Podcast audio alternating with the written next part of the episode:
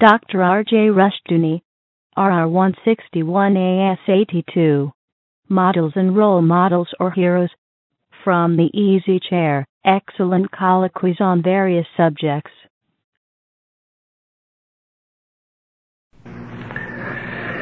This is R.J. Rushdoony, Easy Chair number 188, February 7, 1989. Otto Scott and I are now going to discuss models, role models, or heroes you could call them, or the impact of setting standards in a society through teaching old and young about important figures who have had a powerful impact on man and society and who are to be emulated. Before going into that, let me say that uh, the word model is a peculiar word, a very important one. The uh, meaning we are giving uh, to it is that of some kind of person who sets a standard and reveals a standard in his life. However, it has another meaning. I recall a story of the foreigner who came here uh, to do some graduate work and stayed on after marrying an American girl to teach here. And in the early days, when he didn't know too many uh, of the nuances of English, he uh, was told by his wife that he was really a model husband. So he went to the dictionary to look up the word model and found that it meant a, a small imitation of the real thing.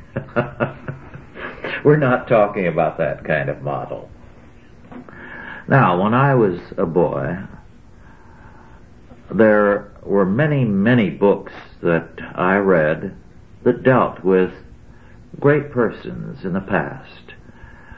Exciting books about uh, heroes of various countries, about Christian leaders. I can recall, for example, uh, one of any number of books that I read of the same sort. Uh, one entitled Titus, a Soldier of the Cross, about the Titus of the Bible. I can recall very vividly reading about William Wallace, the Scottish leader, and other like books on American figures, uh, Christian figures of the past, European leaders, and so on. All these were very important when I was young in uh, giving one a, a, standard, of giving one a kind of uh, guideline as to how men had lived in terms of challenges, problems, great crises, facing death, and so on. This type of thing is now increasingly disappearing from our culture and from the lives of young people. Otto, would you like to take off there on uh, that fact? Or anything? Well, I don't think it's disappearing so much as, as it's changing. Yes. Uh, the type of role model that is put up now is the revolutionary hero, uh, the social socialist pioneer, mm-hmm. the Che Guevara's, uh, the, the, Mrs. Webb, uh, Eleanor Roosevelt, uh, Althea Gibson, rock stars, pornographic movie actors and actresses, singers, and so forth. Figures from the world of entertainment, not figures from the world of science or industry, not the military. Military heroes have vanished. Yes. Well, back in the uh, years immediately after the war, uh, there was a terminology that came in that uh, is now forgotten but has left its impact.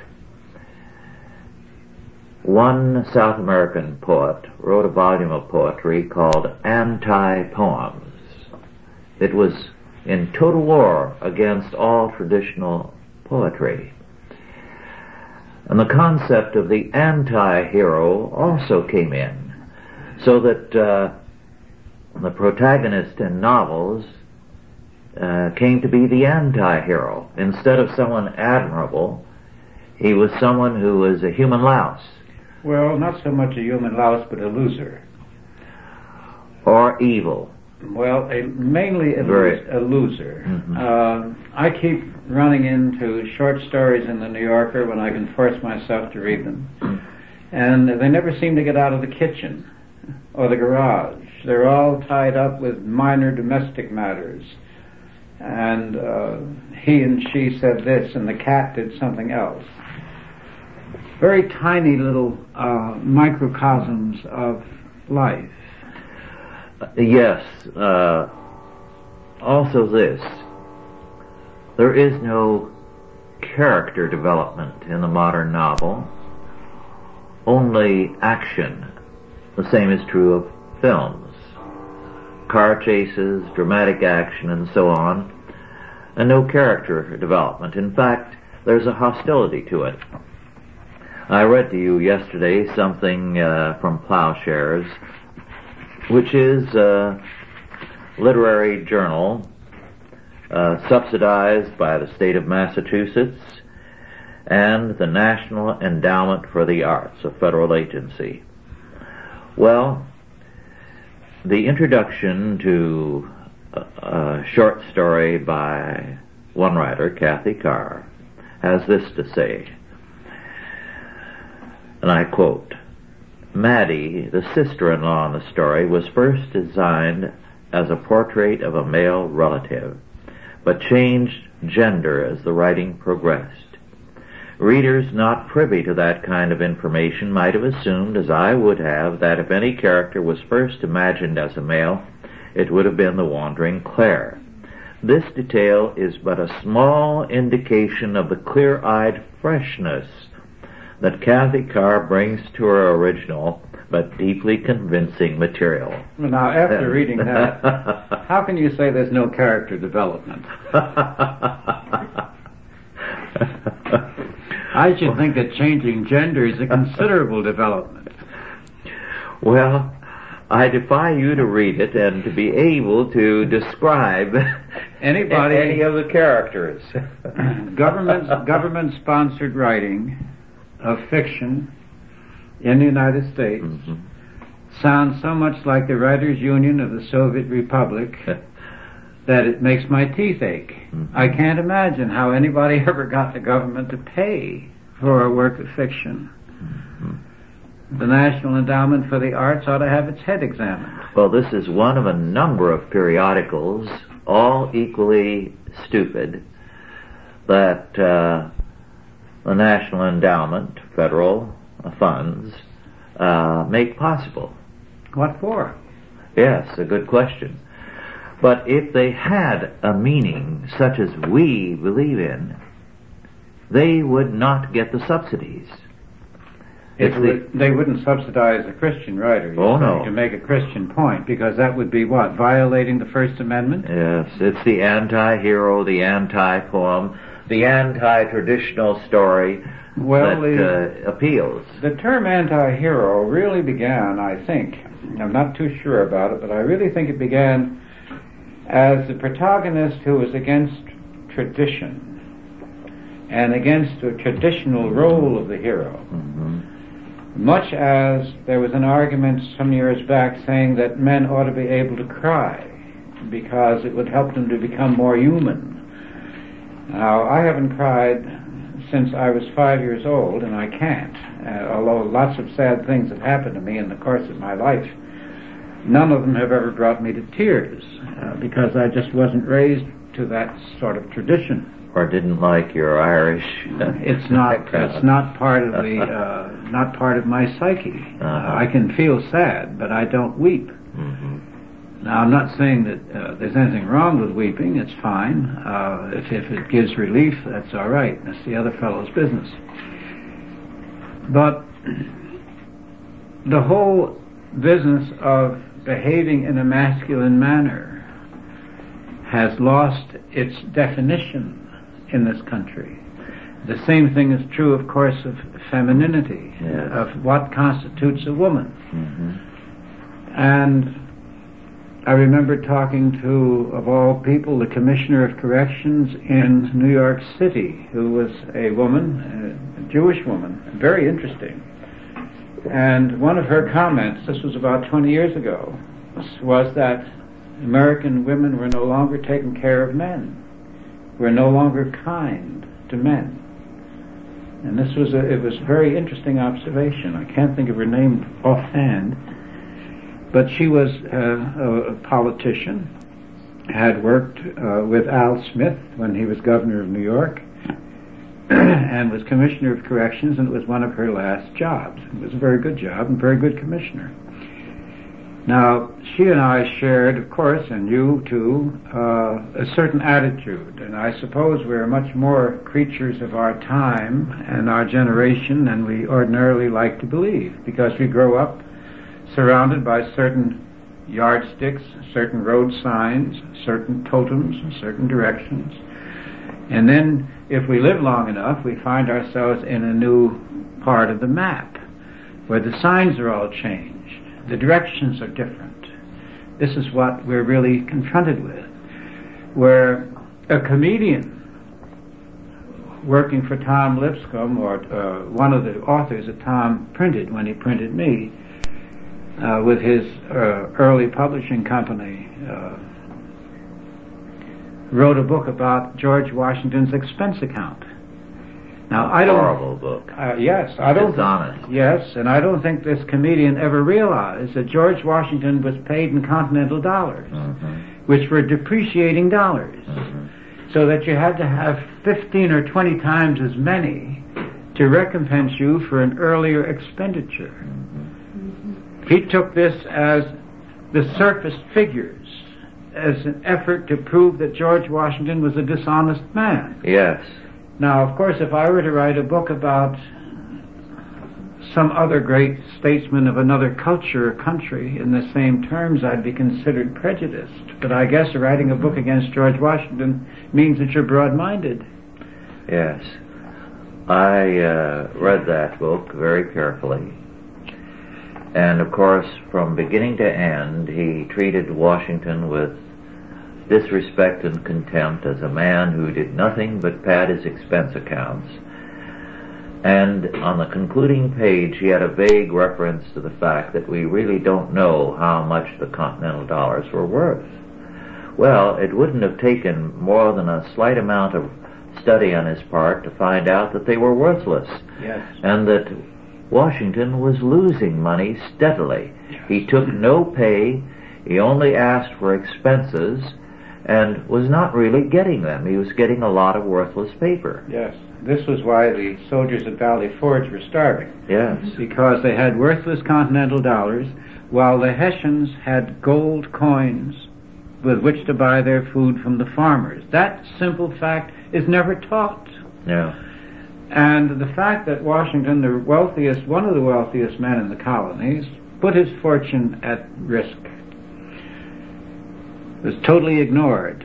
Uh, the things that are ignored in this area is very interesting. When you and I were in England together, I picked up one of the English papers and I saw a description in there of our stars and stripes, which came from the coat of arms of the Washington family in Britain. It didn't come from uh, Barbara Fritchie at all. Uh, or, uh, I mean, uh, Betsy Ross. Betsy Ross. Yes. Yes. No, it didn't.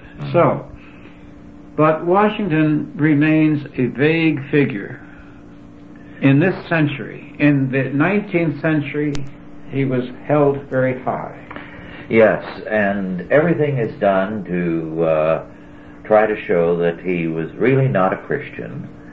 Uh, nothing said about the fact that uh, he normally refused to, to receive visitors uh, on Sundays and gave himself to prayer and some fasting, or that uh, he had a standing order as uh, commander both in the French and Indian War and the War of Independence that any man who took the Lord's name in vain was to receive 40 lashes because uh, they uh, the uh, American troops needed the Lord's blessing, not His judgment. Well, now that was the city ordinance and the town ordinance all through the United States up to the 1840s. The gold rush broke the pattern. They came back from the gold rush blasphemous, and from then on it became increasingly blasphemous. But up until then, blasphemy was an offense against the community and it was punishable by jail or by fine.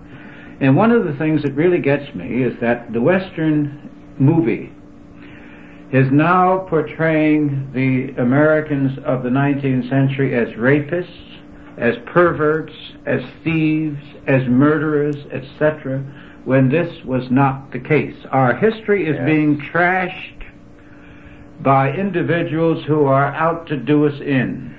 Yes, uh, there was an interesting thing written some time back by one man who was uh, very knowledgeable on the history of the West. And it was about High Noon, Gary Cooper and High Noon, and how everyone deserted him, no one would stand against him, against the three killers who were coming back to get him. And he said, that was a modern story applying to our time because in that time every good man in the community would have been there with his gun. And a rope. Yes. And he said, uh, we have falsified the history of the past by projecting our own immoral and cowardly perspectives on people of the last century. Well, it's very true. And if you look at the daguerreotypes of the faces of the last century, you'll notice a difference in the face. Yes. They look differently than the men of today. Yes. When we make a Western movie today, the actors do not look as they did a century or more ago. Their faces are too soft, Mhm. or else their faces are too lined and corrupt. They don't have that clean, raw-boned look. That look that my grandfather McGivney had, that I remember from my early childhood. He worked in the brickyards. They made brick. He worked very hard, and there wasn't any spare flesh on him. Well, the uh, West, as you see it in the films and on television, is nothing like the real West. They talk about Dodge City and uh, write about it, and Abilene and Tombstone, as though these were wild cities that continued wild indefinitely. They were rarely the wild cities depicted for more than a year, because by the end of that time, the churches, with the women and the businessmen, had cleaned up the city and compelled the hoodlums to li- uh, leave. And the clergy, and the judge, hmm and the law, hmm even uh, the law west of the Pecos, Judge Roy Bean, that they make so much fun about, was law. hmm Men were hanged Yes. for crime. The only place where you had a continuing problem uh, was in one or two places, notably San Francisco, where you had a port city, and uh, with the wealth you had uh, the Sydney Ducks, a particularly vicious group coming in, and Seattle for a time, both places as a jumping off point for the gold rush in Alaska. But uh, those were the exception. You had the five corners in New York City where the Irish gangs kept the law out and so forth. It was dangerous to go in. Didn't last too long. No. But going back to the heroes, who were your heroes when you were a boy? Well, they were some of the great figures of Scripture. Uh, they were George Washington.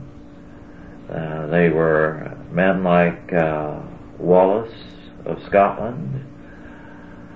They were a number of the notable figures of history, and uh, the number of books that uh, were available then to uh, boys was legion. Right. There was one writer, Henty. Do you remember Oh, very much. Captain Marryat. Oh, Yes. Oh, sure.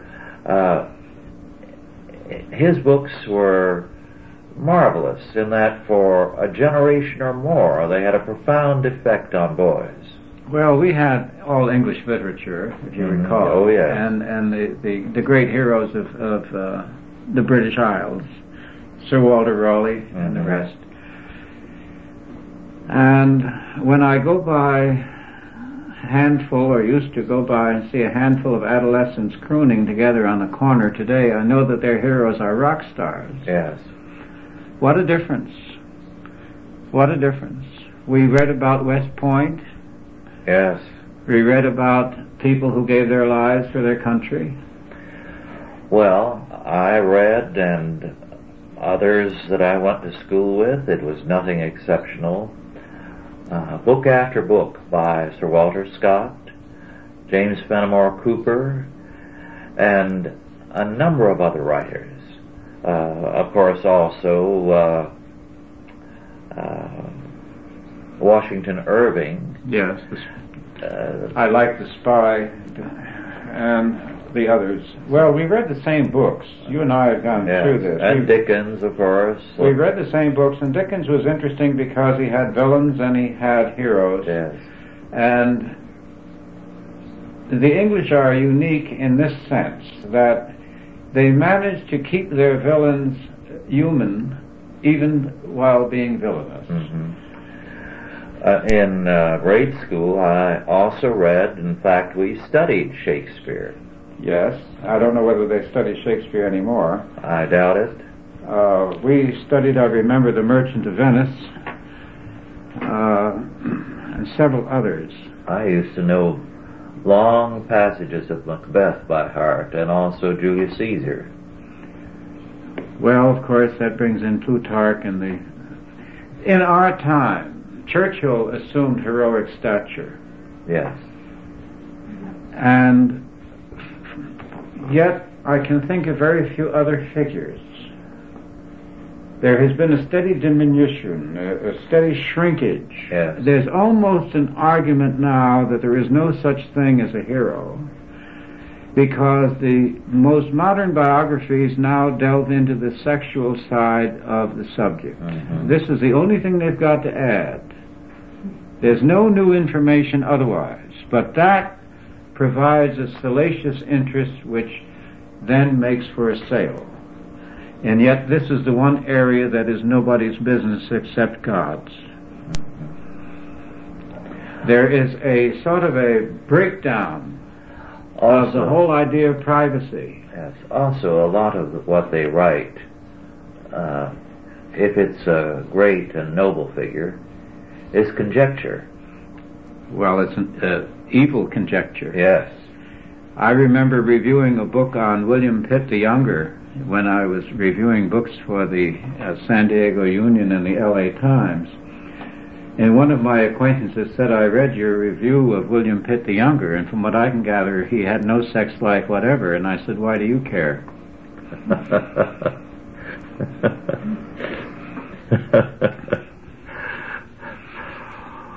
well, we live in an age when even the sex life of the earthworm is the subject of monographs. Apparently so. But it brings up the question of the hero. Now, the popular heroes include criminals.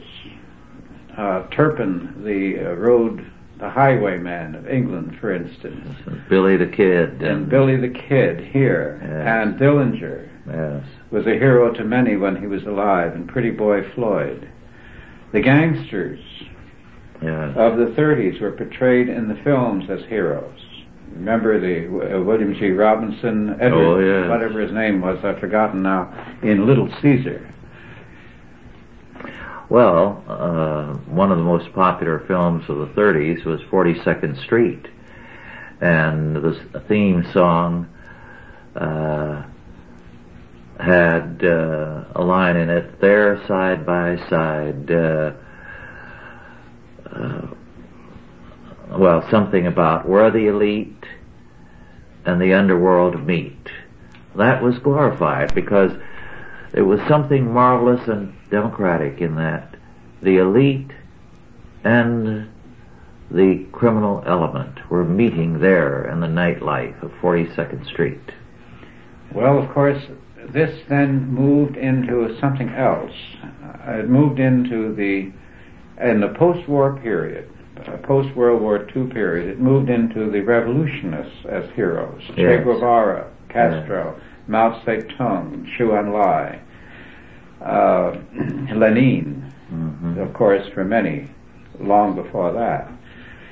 And I suppose for some, Danny Ortega and the mm-hmm. Sandinistas. Yes. Power at the end of a gun. Or the terrorist groups are heroes to the ones who send them out. The Arabs have their heroes in terms of the fighters against Israel, and vice versa. The Stern Gang and so forth were heroes to the Israelis. So we have something else. We have the murderer as hero, because the essence of terror, terrorism, political terrorism in the modern sense, is somebody who kills innocent and unarmed people. Yes. And that is, of course, murder. Mm-hmm. Now, the argument is that they are not heroes, of course, because the ones that are on the other side are not heroes. Well, the, uh, the, the people in South Africa that are killing, tire burning, and so forth are heroes to some, mm-hmm. are being held aloft as heroes to the black community of the United States. Well, life has become very cheap the average child, by the time he or she finishes school, has witnessed on television and on the films thousands upon thousands of murders on the screen and has become calloused to the entire subject of murder. And uh, they have rarely ever seen anything of men of greatness, of character, of faith to emulate? Well, it's interesting because if you cannot see virtue triumphant, mm-hmm. you don't believe in it. Yes.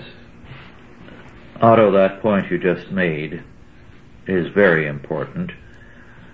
We are no longer giving our children, or adults for that matter, any depiction of virtue triumphant or virtue as worth triumphing.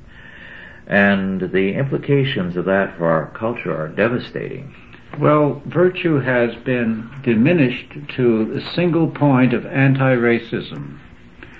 That comprises all now that is called virtue. But there is a great deal more to virtue than that. There is the whole question of standing up, mm-hmm. of being truthful, of being honest, of fulfilling one's obligations, of protecting the weak, of defending people against injustice. There's all sorts of variations of virtue. Now virtue has become a matter of opinions, as we said once before, to have the right opinions.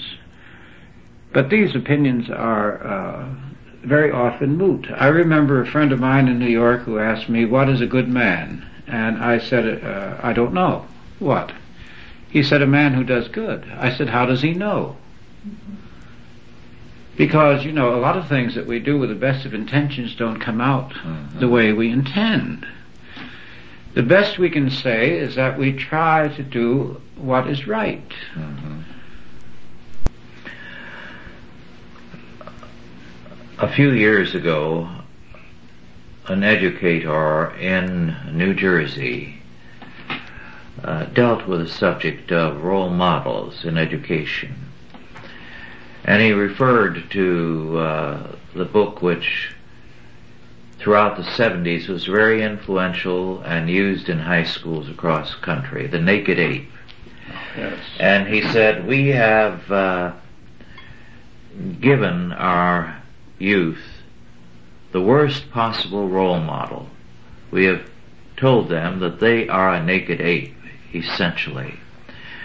And should we be surprised at the way they have acted? Of course, evolution has done that. It in effect denies the uh, nature of man as a, a, a creation of God. It denies his destiny. It reduces him to a naked ape, and therefore, with that doctrine, there is a progressive uh, deterioration of the behavior of each generation. Well, the argument, of course, is that we are creatures of instinct. There is a biological determinism, so to speak. Yes. Darwin opened the gates of uh, racism when he talked about the superiority of certain races in the struggle for existence. And yet the individuals who pride themselves on being anti-racist also pride themselves on their worship of Darwin. Mm-hmm. We have here, but if you don't ever, as a boy, see fully grown men doing the right thing and winning, you don't know what it is. I think of the children in the inner city whose role models are pimps and drug dealers and robbers and muggers. Yes. Like the fellow in the pool hall who talks about a big score and doesn't realize that it's the man sitting in the bank who is making the money. The man who is sitting at the top of a corporation that he has struggled for many years to attain to who is making the money. That honesty not only pays, but it pays tremendous dividends. Mm-hmm. This is never said. No. We have movies now, The Pink Panther, which is a very funny movie, of course, but there's no moral. Mm-hmm. If there's no moral, there's no purpose. Mhm. And if there's no purpose, then you're at the mercy of the wind. Yes. Well, if there's no purpose in the universe for these people, how can they have purpose in their novels, stories, poems, films, or anything? Well, there seem to be writing for the idea of convincing you that this is hell. There is a cartoonist, you know, who is now drawing cartoons titled Life in Hell. Oh, I haven't seen that. Well, they're very funny.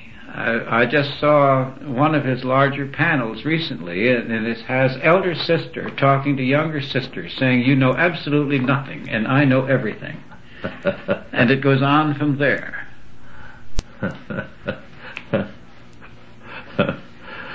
Now, this is a complete switch. yes. In something like, I'd say, two generations, maybe a generation and a half, our entire intellectual attention has been taken away from what is positive and what is beneficial to what is wrong, what is bad, and what is destructive. Well, one of the things that Darwinism uh, did was to overthrow the old Christian concept of the ultimate harmony of all interests. Because God created all things, and all things are going to serve His purpose.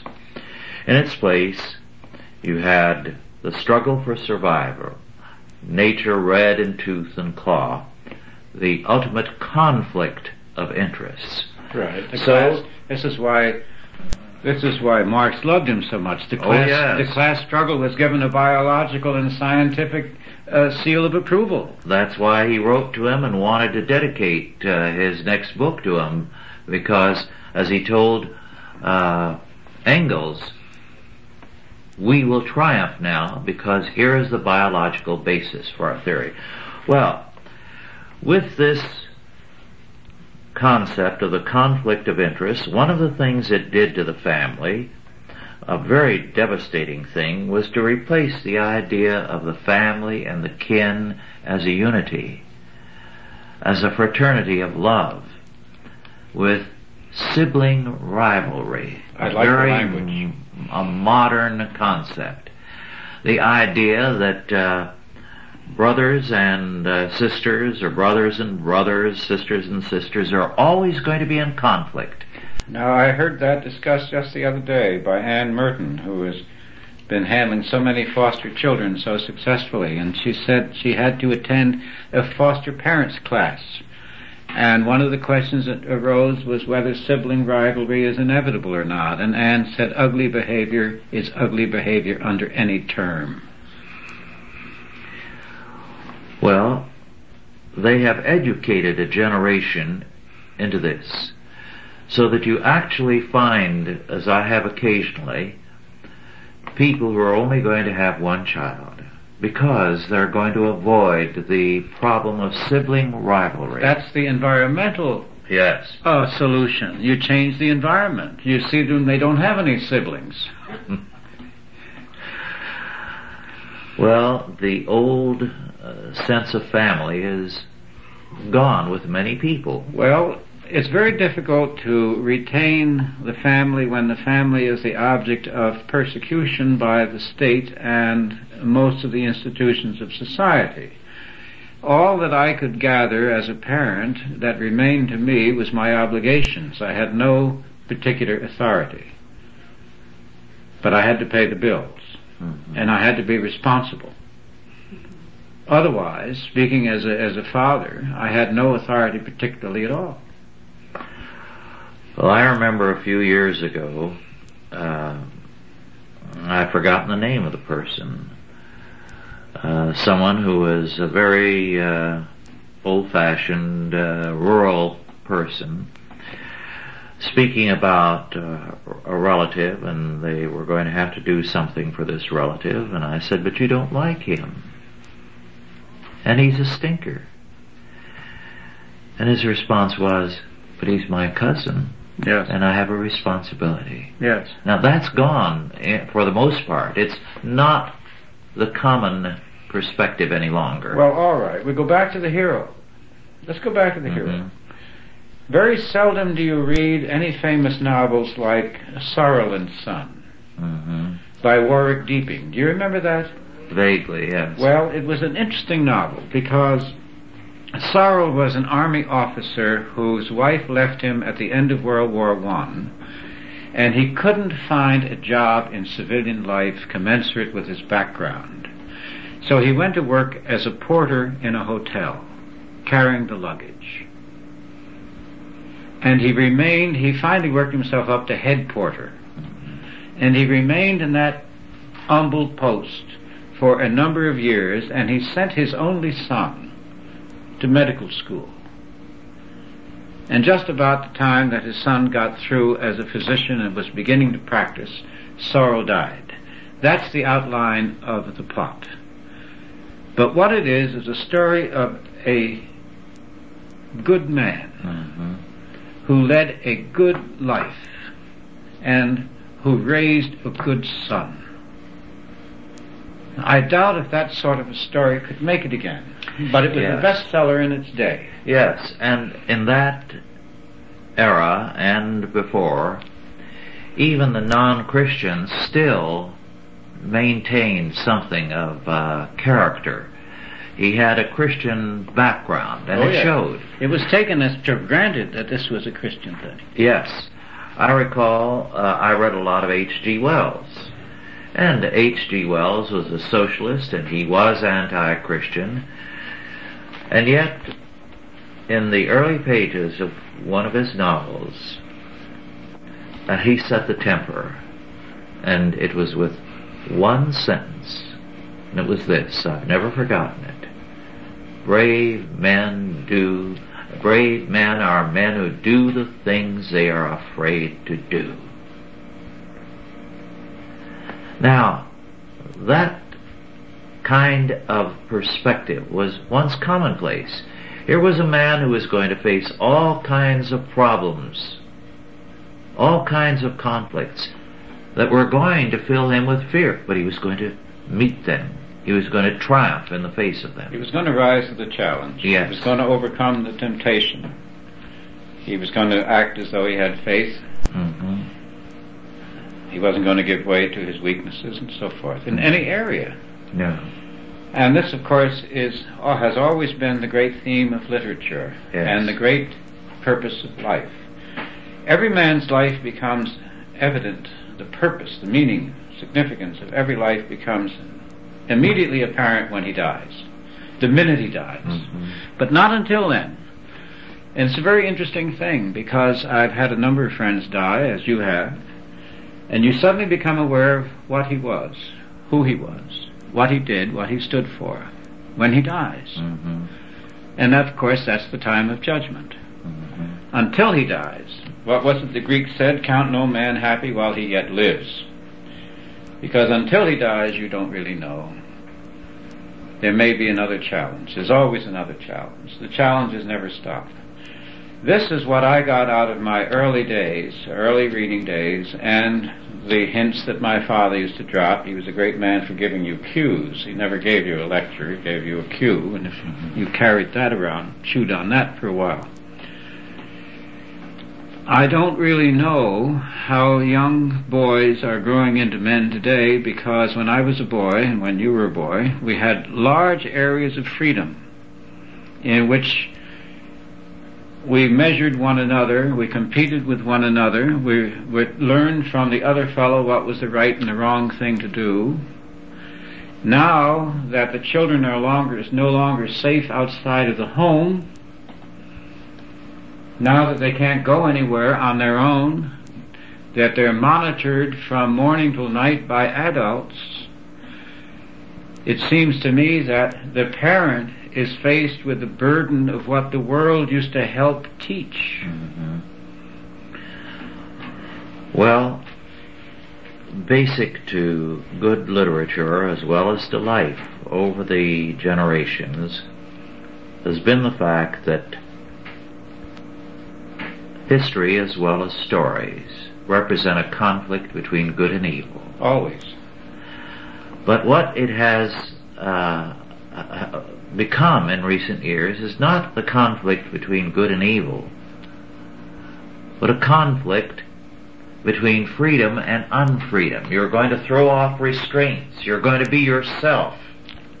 No, I wouldn't say that. I think what people are being taught now is that they cannot be themselves. They must be what they're supposed to be according to the ruling liberal ethos. Well, in that sense, being yourself in terms of the standards set by the ethos. Obey. Yes.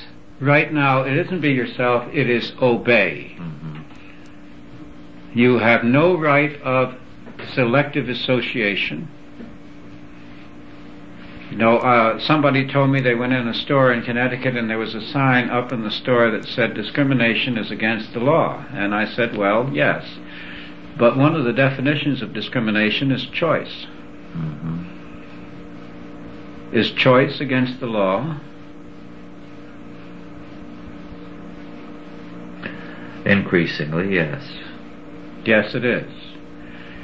So we have something else. We don't have freedom. Freedom is a word that I think has been dropped from the lexicon.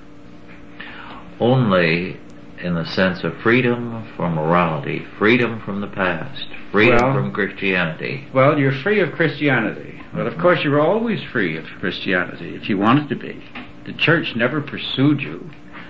Well, they mean by freedom that uh, you're spared the sight of a crèche at Christmas, spared the hearing of uh, carols, uh, spared hearing church bells because they're banned in some communities. Noise pollution. Yes. Spared any number of things that might confront you with the faith. Well, of course, I suppose one of the things about the hero, now we have ethnic heroes at the expense of more traditional heroes. Yes. Is this a form of racism? It is, I believe.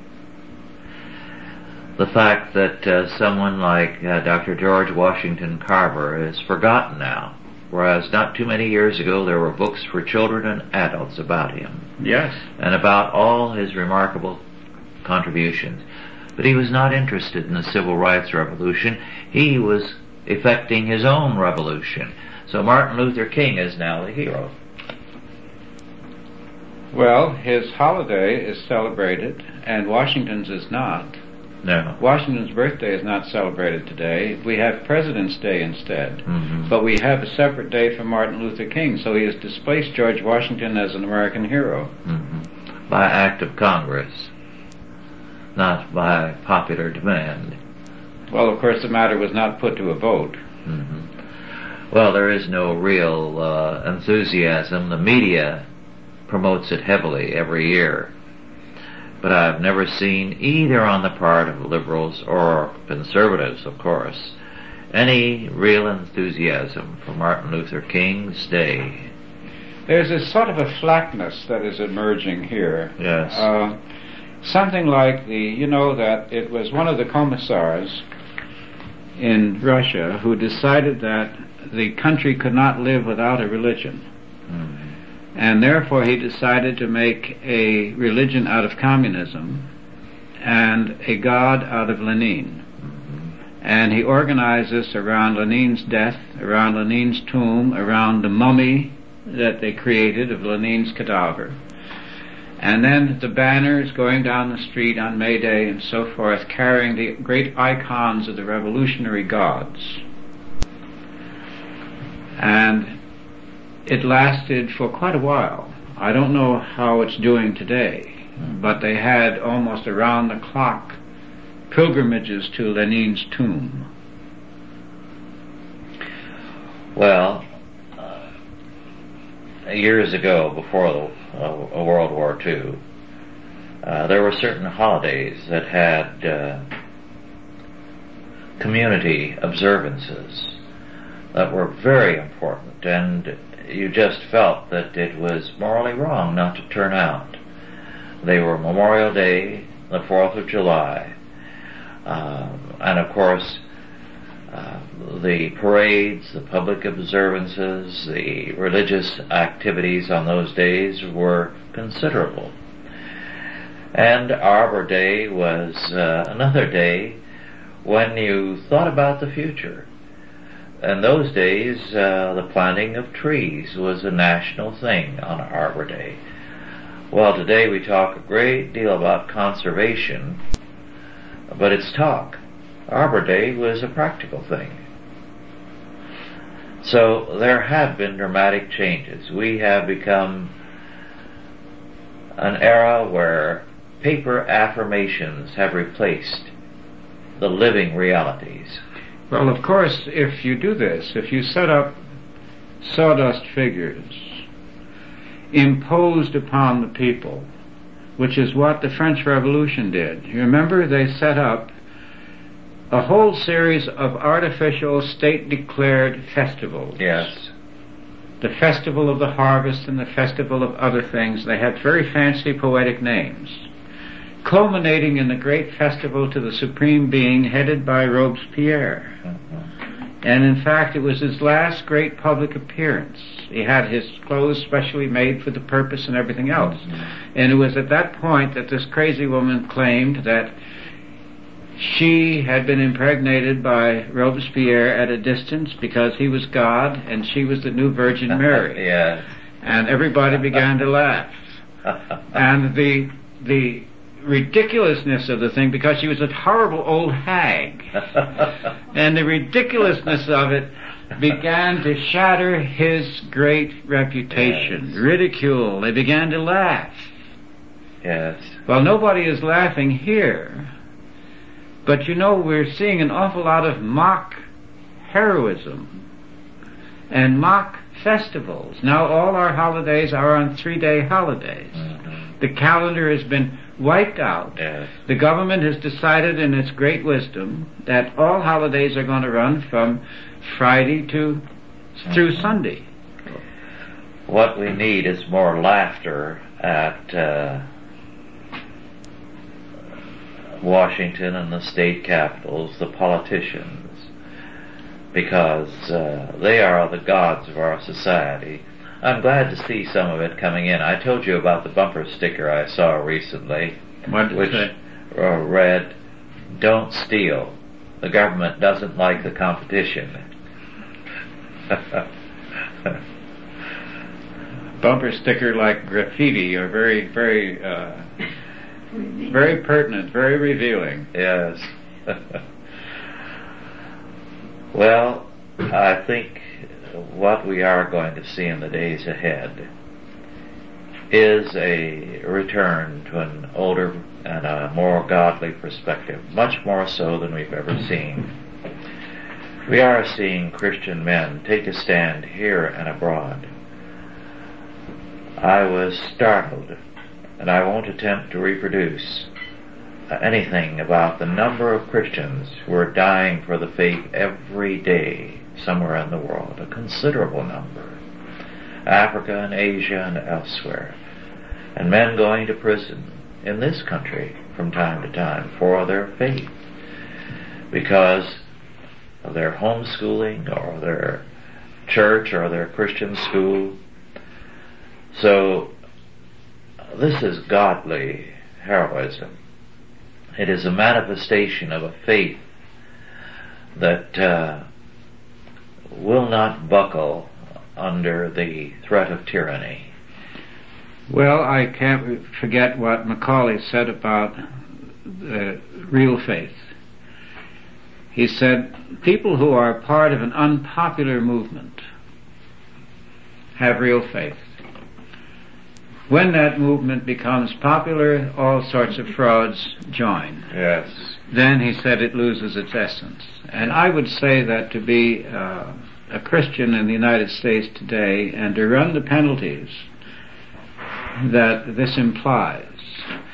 I have to smile really when I read about these individuals who say that they were discriminated against as children. I was raised in New York and I never saw any of those discriminatory practices that I read about. None of my friends ever took part in such mm-hmm. behavior or even express such attitudes. But I can say as a Christian later Working in New York, I encountered discrimination of the yes. most brutal sort. Yes. I know exactly what it tastes like and what it feels like to be on the receiving end. And I do not like those who take a noble position while they're kicking me. Yes, that's especially uh, irritating because these people are perhaps the most notable Pharisees of all history. They uh, hold a position which uh, is pure verbalism and which rules out of court anyone who dissents with them. They are the truth incarnate, and their position represents virtue. Well, our time is uh, nearing an end. Do you have a final statement, Otto, before we conclude? Well, I'd say that since we started with heroism and role models, there's lots of heroes in the Christian side of the fence and I think it would be a good thing for us to begin to honor and recognize those whom we admire of our faith. Very well said. Well, thank you all for listening, and God bless you. Authorized by the Chalcedon Foundation. Archived by the Mount Olive Tape Library. Digitized by Christ Rules. Dot com.